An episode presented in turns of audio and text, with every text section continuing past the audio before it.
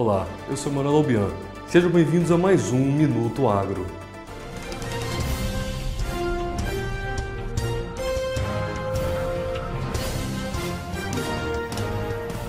De acordo com consultoria Safras e Mercado, o cenário segue complicado para pecuaristas, com os preços oscilando entre estáveis e mais baixos. Segundo o analista Fernando Iglesias, os frigoríficos brasileiros habilitados a exportar seguem com estoque de carne bovina muito altos.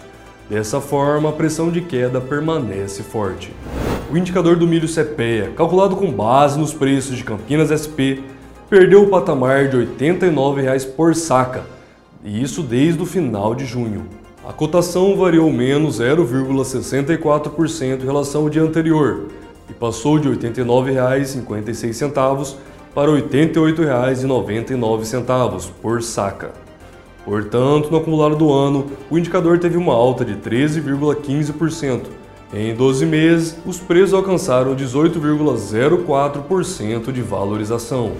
O indicador da soja CPEA, calculado com base nos preços de Porto de Paranaguara, no Paraná, encerrou o dia com valores mais altos. A cotação variou 0,98% em relação ao dia anterior e passou de R$ 172,99 para R$ 174,69 por saca.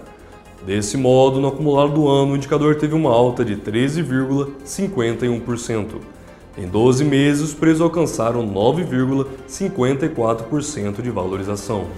Para essas e outras notícias, continue acompanhando o Minuto Agro no AgroPlus Cast. E acesse www.agroplus.tv.